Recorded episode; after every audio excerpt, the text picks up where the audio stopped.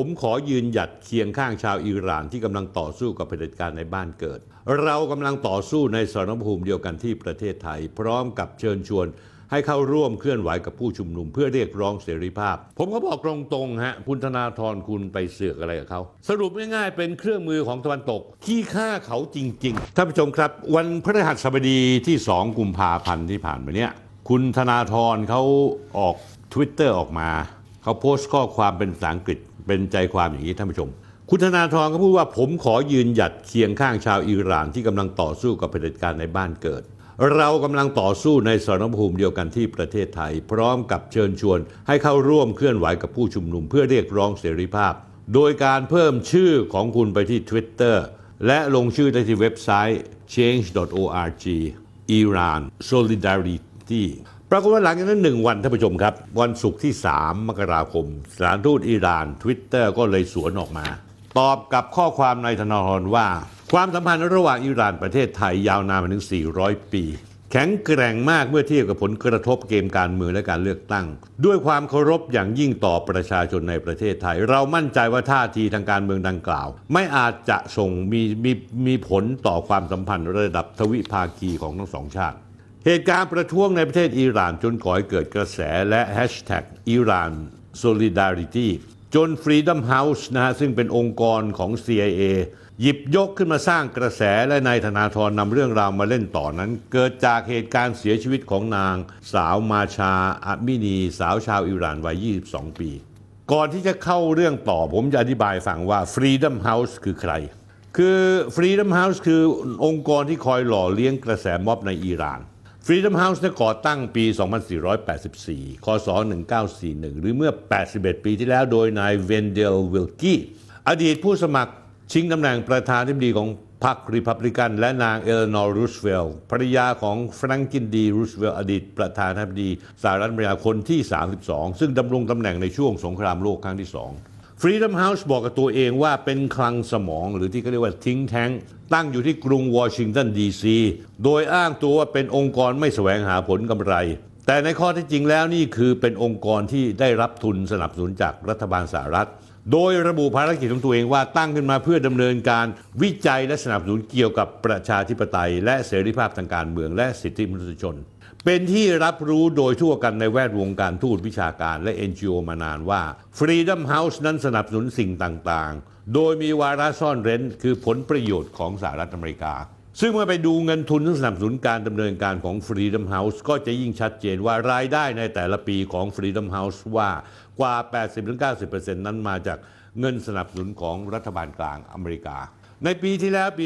2565 Freedom House มีเงินบริจาคเงินรายได้รวม ประมาณ 87 ล้านเหรียญดอลลาร์ประมาณ 2,900 ล้านบาท ในจำนวนนี้ท่านผู้ชมครับ 92%คือ 80 ล้านดอลลาร์ เป็นเงินที่รัฐบาลสหรัฐ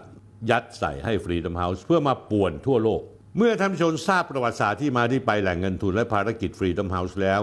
เราก็จะรู้ว่าต้นตอที่มาที่ไปของเรื่องนี้เป็นยังไงท่านผู้ชม ผมขออธิบายเพิ่มเติมในเรื่องของมัฟในอิหร่านกันหน่อย ปีที่แล้ววันที่ 16 กันยายน 2565 เกิดการเสียชีวิตของนางสาวมาชาอามินี สาวอิหร่านวัย 22 ปีหลังจากถูกตำรวจศีลธรรมของอิหร่าน อิหร่านเขามีตำรวจศีลธรรม ผู้หญิงหรือผู้ชายคนไหนไม่ปฏิบัติตามหลักศาสนาอิสลามของอิหร่านซึ่งเข้มข้นมากเขาก็ดำเนินคดีตำรวจศีลธรรมได้ควบคุมตัวนางสาวมามาซาอามินี ไว้ที่กรุงเตหะราน ข้อหาตั้งไว้ว่าคือละเมิดกฎ เขากำหนดให้ผู้หญิงต้องสวมฮิญาบ หรือผ้าคลุมปกคลุมผมส่งผลให้ทำให้ผู้มีผู้มีชุมนุมเกิดขึ้นอย่างยืดยาวนาน และ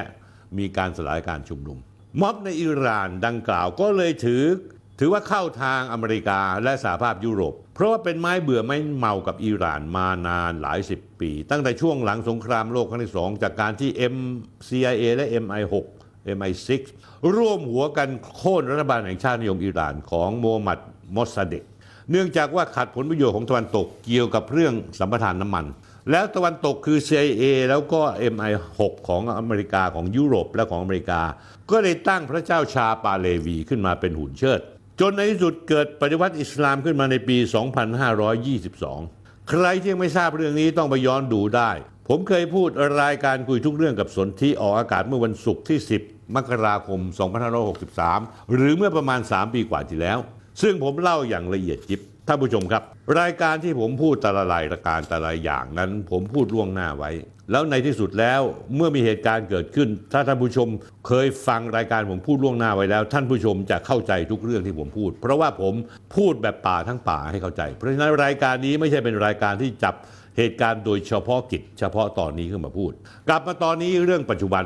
พอมีการเหตุเสียชีวิตของนางสาวมาซาอามินี ทางชาติตะวันตกก็ได้ที ออกแรงยุยงส่งเสริมออกแถลงการประนามรัฐบาลอิหร่าน ออกมาตรการคว่ำบาตรอิหร่าน เป็นระยะระยะโดยใช้เครือข่ายทั้งหมดไม่ว่าจะเป็นทางการทูต เวทีต่างประเทศ สื่อมวลชน รวมไปถึง NGO ในสังกัดของอเมริกาและยุโรปต่างพร้อมใจกันออกมาถล่มอิหร่าน ประเด็นอยู่ที่ไหนท่านผู้ชม ประเด็นอยู่ที่ว่ากรณีการออกมาสนับสนุนม็อบอิหร่านอย่างเปิดเผย เปิดหน้าครั้งนี้ของคุณธนาธรเนี่ยชี้เห็นอะไรชี้เห็นว่าข้อที่หนึ่งคุณธนาธรจึงรุ่งเรืองกิจประธานคณะก้าวหน้าอดีตหัวหน้าพักอนาคตใหม่ ซึ่งในเวลาต่อมาพักนี้กลายเป็นพักก้าวไกล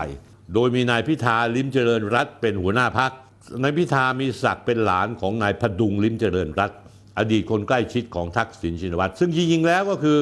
เป็นมือไม้และเครื่องมือที่รัฐบาลตะวันตกชักใหญ่ โดยกรณีนี้ก็คือ Freedom House ที่เข้ามายุแยงตะแคงรั่วยุยงส่งเสริมให้เกิดมีความไม่มีสัเสถียรภาพในประเทศต่างๆ ที่เขาต้องการเข้ามาแทรกแซงไม่แตกต่างเลยท่านผู้ชมครับ กับการสร้างแนวร่วมม็อบ 3 นิ้ว ม็อบชานมมิลทีอ l ไ a น์ที่พยายามดึงไทยเข้าไปแทรกแซงร่วมวงความขัดแย้งทางการเมือง ในประเทศต่างๆ ในเอเชียไม่ว่าจะเป็นฮ่องกงไต้หวันพม่าและอื่นๆ ข้อที่สองท่านผู้ชมจำได้หรือเปล่าว่าในปี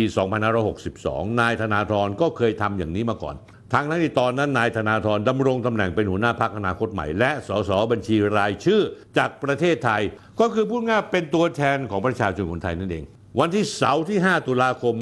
2562 4 ปีที่แล้ว คุณธนาธรถ่ายภาพร่วมกับนายโจชัวหว่องแกนนำกลุ่มประท้วงในเขตบริหารเศรษฐกิจฮ่องกง ระหว่างนั้นก็ได้รับเชิญนิตยสาร The Economist นิตยสาร The Economist ก็อีกอะ คืออะไร คือหนังสือที่ทางหน่วยสืบราชการลับของอังกฤษ MI6 เป็นคนที่ back อยู่ข้างหลัง และกลุ่มยิวไซออนิสต์ก็เป็นคนที่ back หนังสือเล่มนี้ ก็คือพูดง่ายเขียนข่าวเพื่อมาสร้างความวุ่นวายและปั่นป่วน ในบรรดาประเทศที่ไม่ยอมสยบ หรือเป็นข้าทาสของตะวันตก ได้รับเชิญคุณธนรได้รับเชิญจากหนังสือนิตยสาร The Economist ให้ไปพูดที่งาน Open Future Festival ที่ฮ่องกง ในหัวข้อ Inside the Minds of Asia's Next Generation Politicians ทำให้เกิดความกระแสไม่พอใจอย่างยิ่ง โดยเฉพาะอย่างยิ่งฝั่งรัฐบาลจีน เนื่องจากว่านายธนาธรขณะนั้นน่ะดำรงตำแหน่งเป็นหัวหน้าพรรคอนาคตใหม่ ที่มีสสจำนวนมากอยู่ในสภาผู้แทนราษฎรไทย ผู้ที่เผยแพร่ภาพดังกล่าวถ่ายรูปกับนายธนาธรคือนายโจชัวหวงนายโจชัวหวงได้พูดว่า จากความพยายามทำลายกรอบการเมืองเก่าทำให้ เพียงการลงเลือกตั้งครั้งแรกพรรคอนาคตใหม่ก็ได้กลายเป็นพรรคใหญ่อันดับ 3 ได้รับเลือกตัวแทนเข้ามาเป็นสสถึง 80 กว่าที่นั่ง แต่ในเวลาเดียวกันก็ถูกรัฐบาลทหารฟ้องร้องดำเนินคดีในข้อหา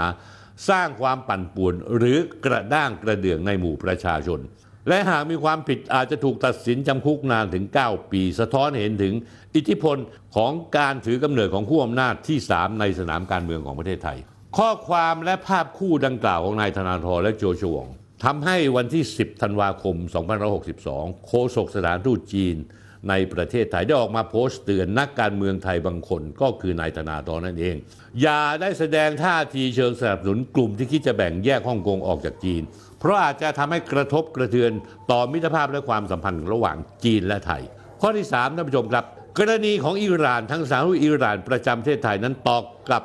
นายธนาธรแบบนิ่มๆนะพูดชัดเจนว่าความสัมพันธ์ของไทยอิหร่านนั้นมันมี 400 ปีแล้ว เรามั่นใจว่าไม่มีผลส่งผลความสัมพันธ์ระดับทวิภาคีทั้งสองชาติได้ แสดงให้เห็นว่าทางอิหร่านเขารู้เบื้องหน้าเบื้องหลังเล่กล และจุดประสงค์ของนายธนาธรกับกลุ่มก้อนพักการเมืองภายใต้ปีของนายธนาธรว่ากำลังจะทำอะไรอยู่ช่วงนี้ การเลือกตั้ง อ้างเรื่องราวอิหร่านมาเชื่อมโยงกับเรื่องราวในประเทศไทยว่า ผมขอยืนหยัดข้างเคียงชาวอิหร่านที่กำลังต่อสู้กับประเผด็จการในบ้านเกิด เรากำลังต่อสู้ในสรภูมิเดียวกันที่ประเทศไทย ผมก็บอกตรงๆฮะคุณธนาคุณธนาธรคุณไปเสือกอะไรกับเขาเรื่องในบ้านเขาอิหร่านเขาจัดการเรื่องราวในประเทศของเขา เรื่องราวในฮ่องกงไต้หวัน ประเทศของจีนทิเบตซินเกียงคนจีนเขาจัดการเรื่องเขาเอง คุณนี่นอกจากไม่รู้จักผู้อื่นแล้วยังไม่รู้จักตัวเองเลย ผมไม่อยากจะคิดหรือจินตนาการไปไกลเลยว่า คนเหล่านี้เมื่อก้าวสู่วงโจรอำนาจกุมตำแหน่งการบริหารประเทศแล้วประเทศชาติประชาชนคนไทยจะวุ่นวายและต้องเจออะไรอีก